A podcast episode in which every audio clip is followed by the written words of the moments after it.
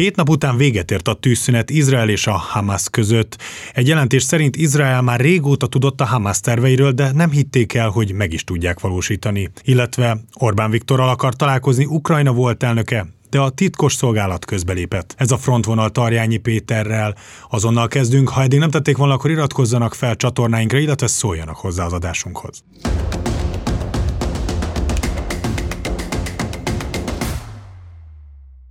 Szia Péter, köszöntelek ilyen rendhagyó módon itt most ezúttal, így fogunk beszélgetni, de nagyon érdekes témáink vannak, úgyhogy mindenképpen vágjunk is bele. Ugye az első, amit mondtam, az az, hogy véget ért a tűzszünet, és azonnal elkezdte az izraeli hadsereg a gázai jövezet bombázását. Több ország arra kérte Izraelt, hogy határozza meg konkrétan, hogy milyen célt akar elérni, mert nyilván senki sem akarja azt, hogy a végtelenségig tartson ez a háború, illetve ez a folyamatos erőszak. Mi a véleményed ezzel kapcsolatban?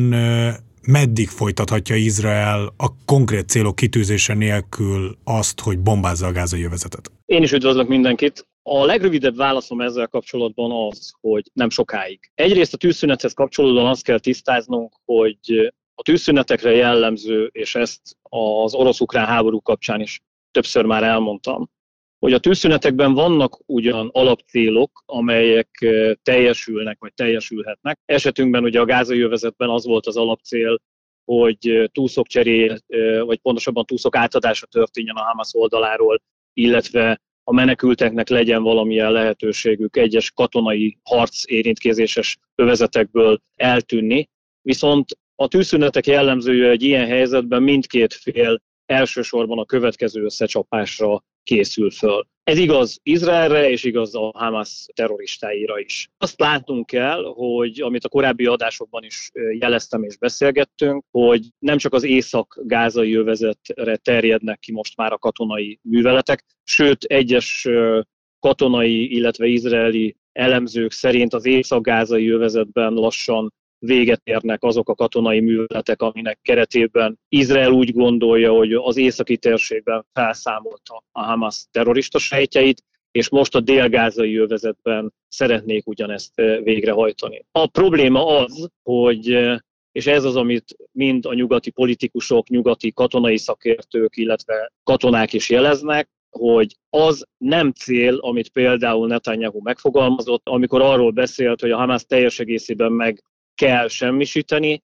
mert hogy egyrészt ez szakmai ezt én is mondtam többször, egy terrorszervezetnek a katonai szárnyát meg lehet semmisíteni, de az, hogy egy terrorszervezet eltűnjön, ez lehetetlen küldetés. Másrészt ennek a műveletnek a során már most láthatjuk, hogy megközelítőleg 10-12 ezer ártatlan civil esett áldozatul az izraeli támadásoknak, és ha ez ilyen ütemben folytatódik, és ezt így gondolja már, mint a Hamas megsemmisítését, az izraeli hadsereg végrehajtani, hogy eközben ilyen mértékű pusztítást végez a palesztin lakosság körében, ez nyilvánvalóan eszkalálni fogja a konfliktust, akár Jordánia oldaláról, akár Egyiptom oldaláról, és hát azok az alapcélok, amiket ha nézzünk, hogy a Hamas működésének ellehetetlenítéséhez elengedhetetlenül szükséges lenne az, hogy például a pénzügyi rendszerét, a, azokat a forrásokat, amelyeket bitcoin bányászaton keresztül, akár csempész tevékenységen keresztül a mai napig sikeresen folytat a Hamas, ha ezeket nem tudja ugyancsak végrehajtani Izrael, akkor bizonyos területeken érhet el sikereket, katonai szempontból egyes műveleti részekben megsemmisítheti a Hamaszt, de valójában nem éri el a céljait. És ennek kapcsán például Macron, francia elnök is megfogalmazta azt nagyon helyesen, hogy egy ilyen eszkaláció és egy ilyen helyzet vezethet egy olyan folyamatos harchoz, ami nem hónapokban mérhető, hanem adott esetben években, és hát ő tíz évről beszélt, ami szerintem túlzás, de ennél a konfliktusnál akár két-három évig elhúzó katonai művelet sor nagyon komoly problémát jelent egyrészt a térségnek, de magának Izraelnek is, gazdasági és belpolitikai szempontból is. Az a gond, hogy Izrael azon kívül, amit elmondtam általános célok tekintetében, hogy a Hamaszt el kell pusztítani, valójában konkrétan azt fogalmazta meg, ami ha szakmai szempontból teljesülne, és mondok egy példát erre vagy kettőt, például ha tűzte volna ki, hogy azok a stratégákat elfogja, likvidálja, akik ezért az akcióért, vagy ezért krét háborús cél lenne, amit egy egészében el tud fogadni. És ha ez teljesül, abban az esetben Izrael tudja azt mondani a saját társadalmának és a világnak is, hogy végeredményét tekintve azokat a katonai célokat, amelyeket szerettek volna, elérték, és le lehet zárni ebben az esetben a háborút. Az a baj, hogy ennyire konkrétan ezt nem fogalmazzák meg, vagy csak részleteiben ilyen szempontból a feszültség. Az elhúzódó konfliktus, az elhúzódó háború mekkora mértékben valódi izraeli érdek, mennyire valódi ö, helyreállítási érdeke a gázai övezetnek, illetve mennyire érdeke valójában a Netanyahu vezetésnek a hatalomban tartásának? Nézd, ez egy vegyes kérdés, tehát hátrafele kezdeném. Tehát nyilvánvalóan Netanyahu és az, amit a felvezetőben is elmondtál, hogy fölröppent az a hír, hogy az izraeli titkosszolgálatok műveleti részlegei elvégezték a feladatot, és valójában sikeresen felderítették azt, hogy mire készül a Hamas és a kormányzat értékelő elemző szakmai része, illetve politikai része tulajdonképpen nem vett tudomást erről az információról. Ez még inkább mutatja azt, hogy Netanyahu-nak és kormányának óriási felelőssége van a kialakult helyzetben Izrael és a Hamas között. Nyilván ez nagyon komoly felelősségre vonást is jelent, és itt ne csak politikai felelősségre vonásról beszéljünk, az ugye közel 1400 vagy 1500 ember halt meg terroristáinak keze által, 1500 vagy 1400 áldozat esetén kőkeményen büntetőjogi felelőssége is van azoknak a szakmai vezetőknek, akik ekkor hibáztak, és nyilván ezen keresztül a politikai vezetésnek. Netanyahuék, hogy az izraeli társadalom hozzászokott az elmúlt évtizedekben ahhoz, hogy háborús helyzetben összezár az ország, és csak akkor foglalkoznak a politikai kérdésben, a külső támadót vagy a külső támadót Amíg ez nem történik meg, addig Netanyahuéknak a politikai hatalomban lavírozni, hatalomban marad.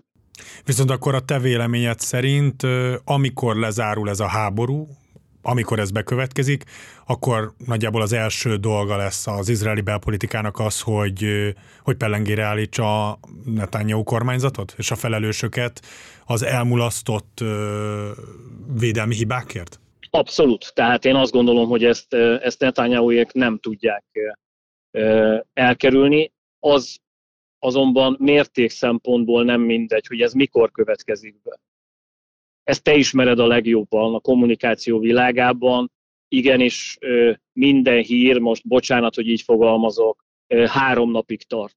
Tehát ha sok-sok hónap eltelik, és ezekben a hónapokban Izrael sikereket ér el, akkor nyilvánvalóan ezt a fajta fiaskót, ezek a sikerek, vagy a Netanyahu kormányzat pozitív lépései árnyalni tudják. Egyébként Izraelnek gazdasági szempontból ez a háború nem hoz, hanem visz, és minél tovább tart, annál inkább vinni fog.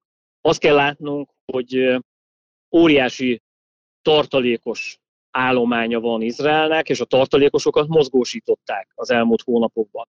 Ezek az emberek a mindennapi munkavégzésből kiesnek. Vannak köztük tanárok, menedzserek, cukrászok, pékek, orvosok, akik a mindennapi munkájukat nem tudják végezni, egyrészt hiányoznak a családjuknak, tehát nyilván ott is felmerül kérdésként otthon, hogy jó-jó harcolni kell az országért, de meddig, tehát hogy ezzel kapcsolatban a politikának belpolitikai válaszokat kell adni minél hamarabb.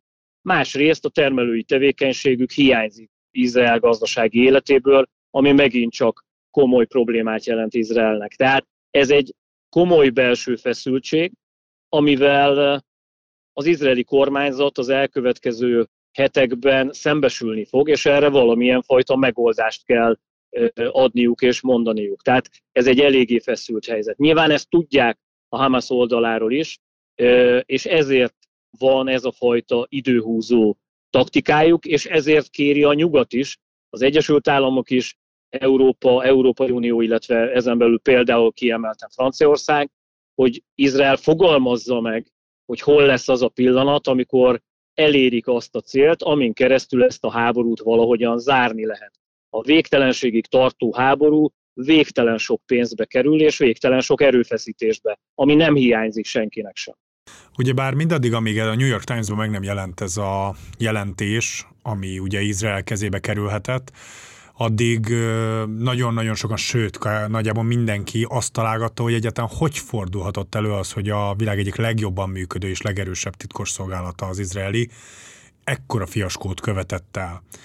Ennek, hogy most ez a jelentés nyilvánosságra kerülhetett, nyilván ez az izraeli kormánynak nem állt érdekébe, hogy ez nyilvánosságra kerüljön, akkor ez valahonnan a belbiztonság, a titkos szolgálat, vagy akár az izraeli ellenzék oldaláról kerülhetett ki a New York Times kezébe, hogy már pedig igenis voltak megfelelő információk, csak nem lett megfelelően felhasználva? Nézd, az az információ csomag, amelyik a döntéshozók számára nem történik, vagy nem kerül átadásra, az az információ nem létezik. Ez egy nagyon-nagyon komoly, pontosító hír, amit most elmondtál, és amit a New York Times lehozott.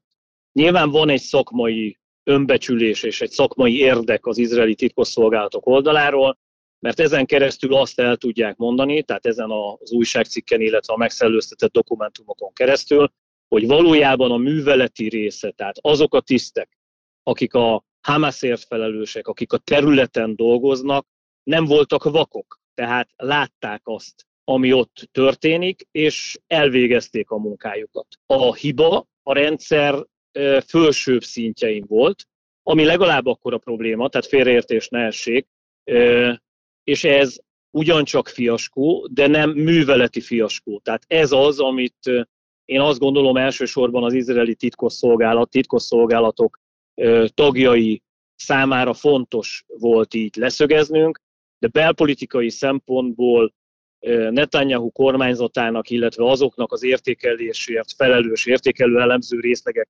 politikai, illetve katonai és hírszerzési részének vezetői, akik legyintettek erre az információra, ők óriásit hibáztak. Igazán azt kell mondjuk, és itthon csak ez a New York Times-os jelentés kapott napvilág, napvilágot.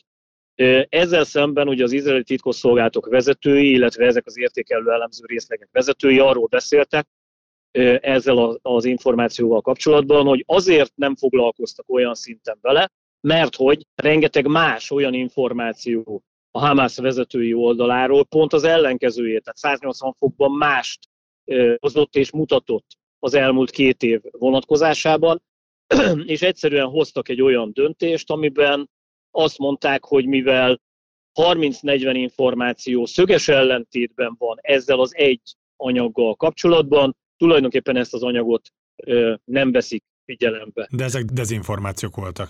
Igen, azt mondták, hogy ez tulajdonképpen dezinformáció lehet.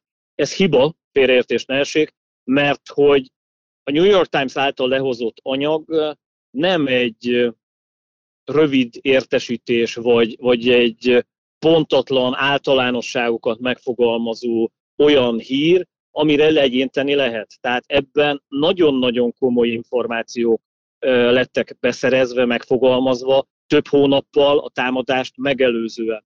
Magyarán titkosszolgálati szempontból ilyenkor az lett volna a helyes lépés, hogy azt mondják, hogy értjük, hogy van egy ilyen információcsomag, ezzel szemben van sokkal több más információcsomag, de ez annyira konkrét információ, hogy nem mehetünk el mellette, és le kell ellenőrizni ezt az információcsomagot, és erre kellett volna lépéseket tenni. Ez viszont elmaradt. Ez egy egyértelműen vezetési, szakmai vezetési hiba, és ezáltal ezt az információt nem vitték végig, és ahogy a beszélgetésünk vagy a, ennek a résznek az elején is mondtam, az az információ, amit nem kap meg egy döntéshozó, az valójában nem létezik. És itt ez történt. Egy háborúval odébb menve, és egy hozzánk közelebb eső konfliktusra koncentrálva, Másik nagy hír volt az elmúlt egy héten, hogy Petro Poroshenko korábbi ukrán elnök látogatást, külföldi látogatásokra indult volna, többek között Lengyelországba és az Amerikai Egyesült Államokba is ment volna, De mivel a belbiztonság, ukrán belbiztonság kiderítette, hogy Magyarországon Orbán Viktor miniszterelnökkel is lett volna találkozója Poroshenkónak, ezért nem engedték, hogy elhagyja az országot. Ez, ennek milyen, ez azért fordulhat elő egyáltalán, mert mert Zelenszkinek szúrja a szemét, hogy bárki találkozni akar Orbán Viktorral, félhet attól, hogy egy ellenlábasa egy, egy esetlegesen kiírt választásokkor bármilyen támogatást kaphat Magyarország oldaláról, vagy ez egy egyszerű diplomáciai baki? Diplomáciai bakinak semmiképpen sem mondanám. Én ezt a helyzetet kicsit másként látom, és nézzünk rá nagyobb távolságból. Tehát egyrészt az, amit ki kell jelentenünk az elmúlt egy-másfél hét történései kapcsán, hogy, és ettől a hírtől függetlenül, hogy Ukrajnában komoly belpolitikai válság kezd kialakulni. Ennek több oka van. Egyrészt, amiről beszélgettünk mi is, hogyha visszaemlékszel nyár elején, amikor az ukrán ellentámadás elindult, én akkor is mondtam, hogy az ukrán ellentámadás, ha elakad, vagy ne adj Isten fiaskóval végződik, abban az esetben ennek nagyon komoly belpolitikai válság része lehet Ukrajnában. Zelenszkit és Zelenszki kabinettjét nem szeretik nagyon sokan egyébként Ukrajnában, és eredményeket várnak ettől a, a kabinettől. Az eredmények elmaradása esetén, és ezt most nem Ukrajnára mondom, a világ más részein is így van, ha van egy válság, és a válság megoldása során nem jeleskedik az a kormányzat, akkor nyilván meginog a bizalom, és azok, akik politikai ellenlábasok, ilyenkor úgy érzik, hogy, hogy van terük és lehetőségük lépni. Poroshenko is így gondolkodik, és pontosan ezért, és akkor ezt is lecsupaszítva, nem csak Orbán Viktorral szeretett volna ő találkozni, hanem az Egyesült Államok több vezető tisztviselőjével, illetve Lengyelország politikusaival is. Ebben a helyzetben van egy nagyon komoly belpolitikai üzenete, és nem Orbán Viktorról beszélek, hanem mind a három területről, tehát Egyesült Államok, Lengyelország, Magyarország, amikor is egy vezető olyan vezető politikusokkal tud találkozni, akikkel napi szinten eddig, vagy heti szinten eddig Zelenszky elnök kommunikált. Ezen keresztül ez egy gyengüléshez, gyengítéshez vezethet Ukrajnában, amit nyilván Zelenszkijék nem akarnak engedni. Emellett ugye volt más hír is, hogy Kiev polgármestere is, Klicskó, és azért eléggé kemény kritikával illette több téma kapcsán Zelenszky, tehát látszódik az, hogy a belpolitikai válság kiteljesedőben van hát mondjuk, Ukrajnában. Igen, ugye mondjuk ki, hogy konkrétan Klicskó polgármester úr lényegében arról beszélt, hogy Zelenszky egy putyini autoriter rendszerhez hasonlót épít ki Ukrajnában, ami így első halásra kicsit erősebbnek hangzik annál, mint amit így el tudnánk képzelni.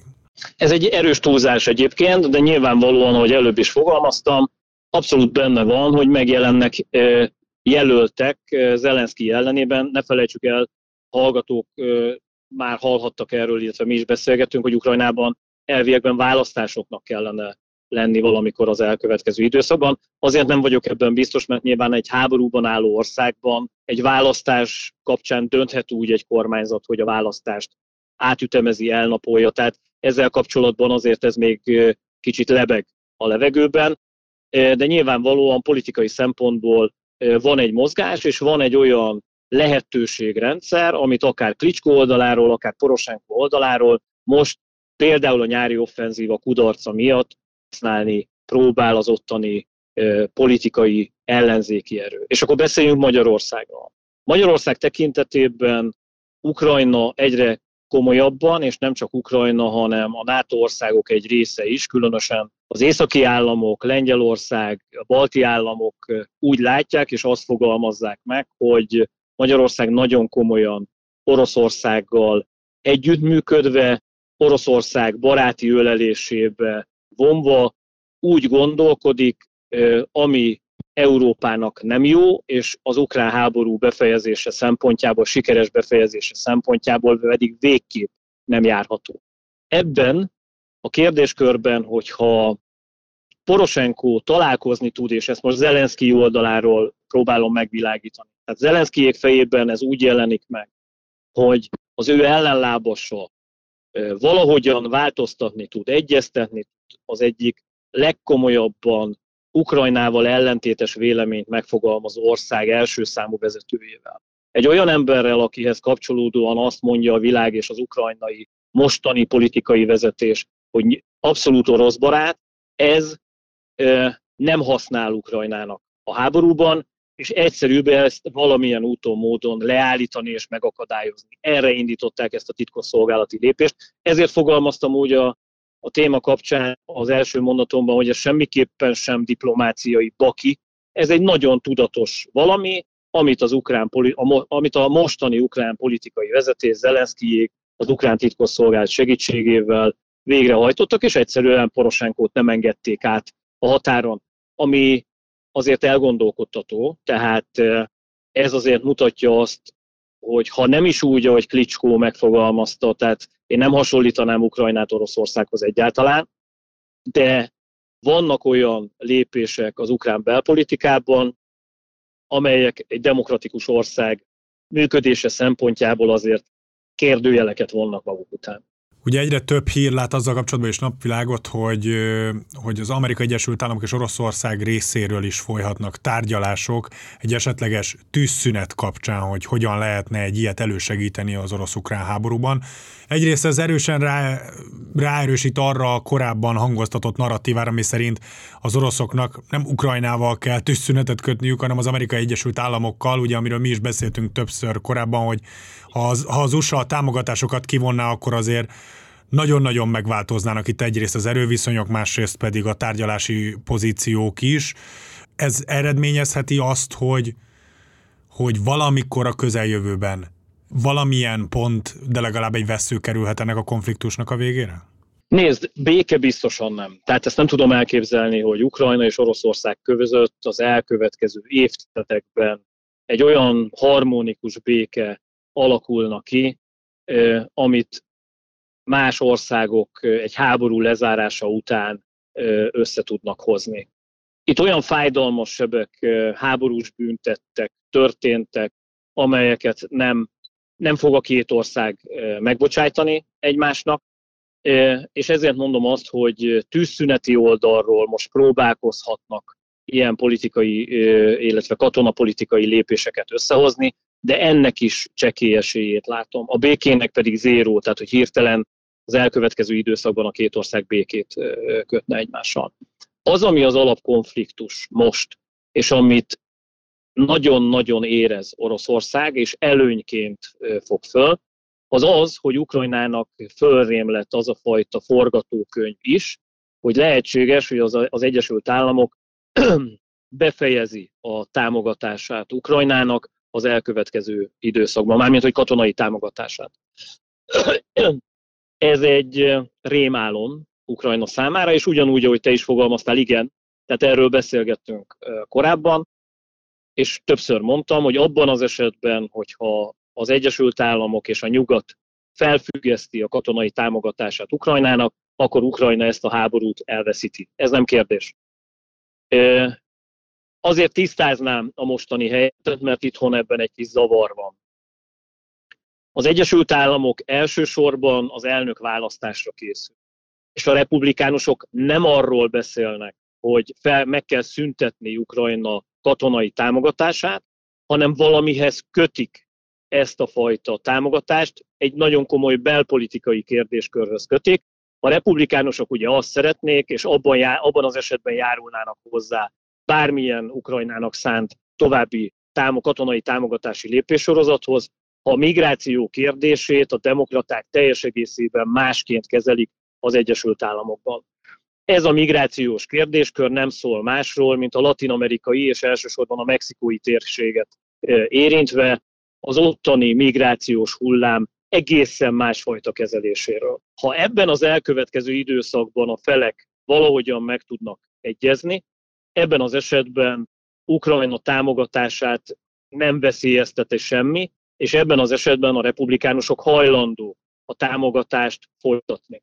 Ami azt jelenti, hogy azokkal a fegyverrendszerekkel és támadó eszközökkel, illetve munícióval Ukrajna rendelkezni fog, amelyel az elkövetkező egy évben folytatni képes a, a háborút. Tehát ez így precíz. Ezzel kapcsolatban fogalmazta meg Ukrajna politikai vezetése azt, és nem azt mondták, hogy elveszítik a háborút, hanem arról beszéltek, hogy abban az esetben, ha ezzel kapcsolatban nincs megegyezés, akkor ők nagyon-nagyon nehéz helyzetbe kerülnek. Viszont van B-terv, ami gyerekcipőben jár, tehát hogy ezt is hozzáteszem.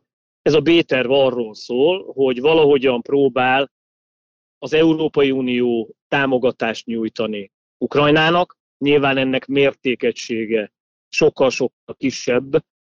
Beszéljünk konkrétan, tehát a katonai támogatásoknak a százalékos megosztása körülbelül 80-85 százalékban az Egyesült Államok támogatásai vezettek oda, hogy Ukrajna képes volt folytatni ezt a, a háborút. A fennmaradó rész az, amit az európai államok, nyugati államok biztosítottak. De, de azt látnunk kell, hogy, hogy az, amit többen vízionálnak itthon, hogy abban az esetben, hogyha a republikánusok nem lépnek, vagy lassulnak a folyamatok, akkor ez automatikus összeomláshoz vezet az ukrán fronton. Ez tényszerűen nem igaz. Többször mondtam, az ukrán hadsereg az elkövetkező néhány hónapot képes átvészelni az eddigi erőforrásokkal. Nyilván ezt érzi Oroszország, és ezért van most óriási nyomás alatt katonai szempontból az ukrán hadsereg, és próbálják őket minél komolyabb csapásokkal szétzilálni és pusztítani. Csongor, ezért mondom azt, hogy ez egy katonai elv, ami felülírja a tűzszüneti és béke megállapodásokat. Most érzi úgy Oroszország, hogy lehetősége van nyerni, támadni, további területeket megszerezni. Ezért volt az, hogy például a mai napon is Putyin elnök megfogalmazta azt, hogy december 14-éig, ami jövő hét, Avgyivka térségét el kell foglalni. Tehát az, amikor arról beszélnek sokan, hogy tűzszünet és béke, kihagyják azt a számításból, hogy Oroszország most úgy érzi, hogy lehetősége van sikeres támadásokat végrehajtani. És van egy nagyon fontos témakör, amit nem mond el senki itthon. Ez pedig az a kérdéskör, hogy valójában egyébként az amerikai támogatásoknak mintegy 80%-a soha nem jutott el Ukrajnába. Egyszerűen azért, mert a pénz nem hagyta el az Egyesült Államokat, hanem az Egyesült Államok kifizette azokat az amerikai vállalatokat, amelyek muníciót, fegyverrendszereket gyártottak, sőt a fegyverrendszerek és muníció egy részét raktárkészletből adták az Egyesült Államok Ukrajnának, és ezeket a raktárkészleteket pótolja vissza most az amerikai hadipar. Ami azt jelenti, hogy a pénzek most megközelítőleg 80-90 milliárd dollárról beszélünk,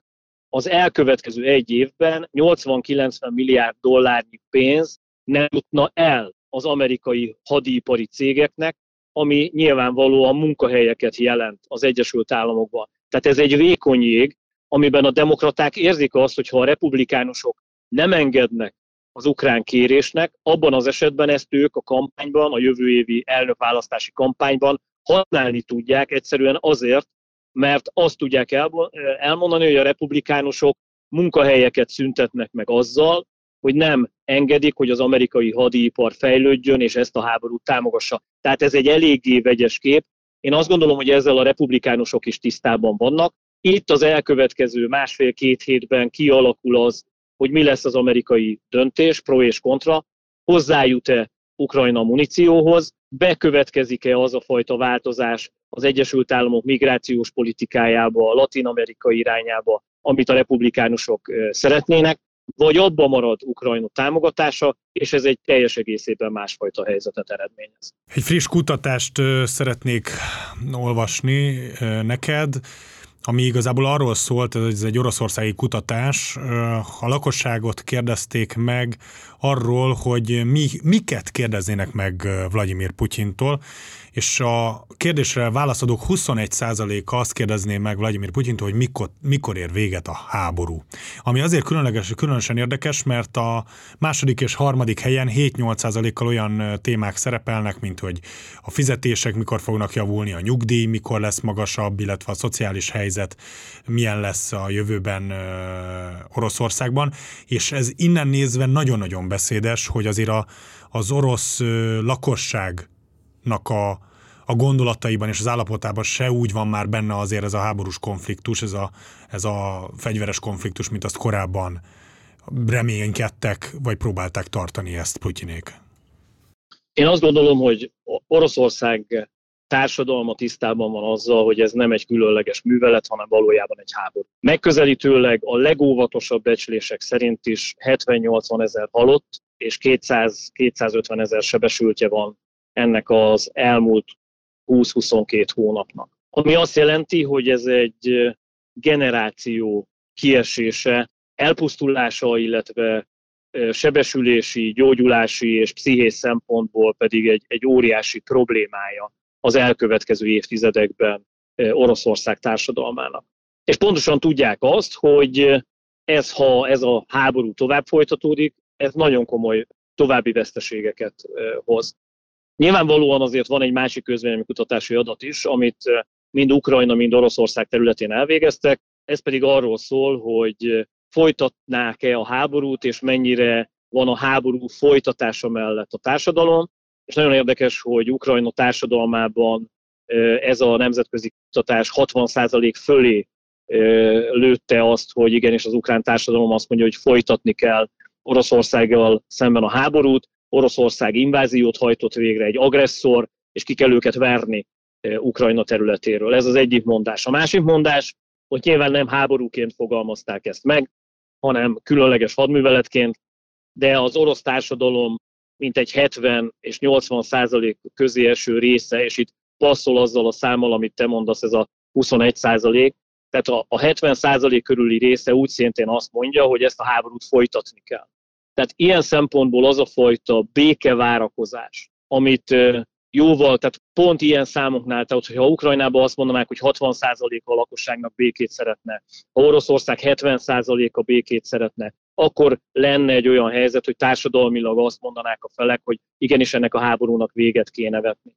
Fáj mindkét országnak a háború, Oroszország is egyre inkább érzi ezt a háborút, annak ellenére, hogy a gazdasági szankciók egy részét kiátszották, de ennek ellenére az első lépésekben ez nagyon fájt, nagyon komolyak az emberveszteségeik, Ukrajnának úgy szintén, tehát mindkét ország érzi azt, hogy ez a háború nagyon komoly erőforrásaikat veszi igénybe és pusztítja. Nyilván az a baj, hogy a politikai vezetés oldaláról Oroszországban nem érzik azt, hogy itt bármit is abba kéne hagyni, Ukrajna részéről pedig azt láthatjuk, hogy nagyon komolyan elsősorban a nyugattól függ, hogy ez a háború milyen irányt vesz. És hát van egy másik nagyon fontos rész, ami a nyugat gondolkodását meghatározza, és itthon nem vesz a politika egyáltalán erről tudomást. Folyamatosan kutatja több nemzetközi katonai kutatóintézet azt a kérdéskört, hogy vajon forgatókönyvek oldaláról Oroszország gondolkodik-e a nyugat elleni lépésekben, és például Lengyelország tekintetében azt fogalmazta meg egy kutatóintézet, hogy úgy látják, hogy az elkövetkező három évben valamilyen szempontból a NATO ellenében támadást kíván végrehajtani Oroszország. Németországban egy ugyanilyen katonai kutatóintézet megközelítőleg hat évben gondolkodott, de az általános biztonságpolitikai szakma úgy látja, hogy ha ezt a háborút Oroszország megnyeri, akkor az elkövetkező 8-10 évben Európában egy újabb háború lesz, ami adott esetben akár a NATO oldaláról is történhet Oroszországgal szemben. Péter, nagyon szépen köszönöm a beszélgetést. Önöknek pedig köszönjük, hogy minket hallgattak. Jövő héten ismét friss tartalmakkal várjuk Önöket. Ha eddig nem tették volna, akkor iratkozzanak fel és szóljanak hozzá az elhangzottakhoz. Addig is, amíg legközelebb találkozunk, a viszonthallásra, viszontlátásra. Viszontlátásra.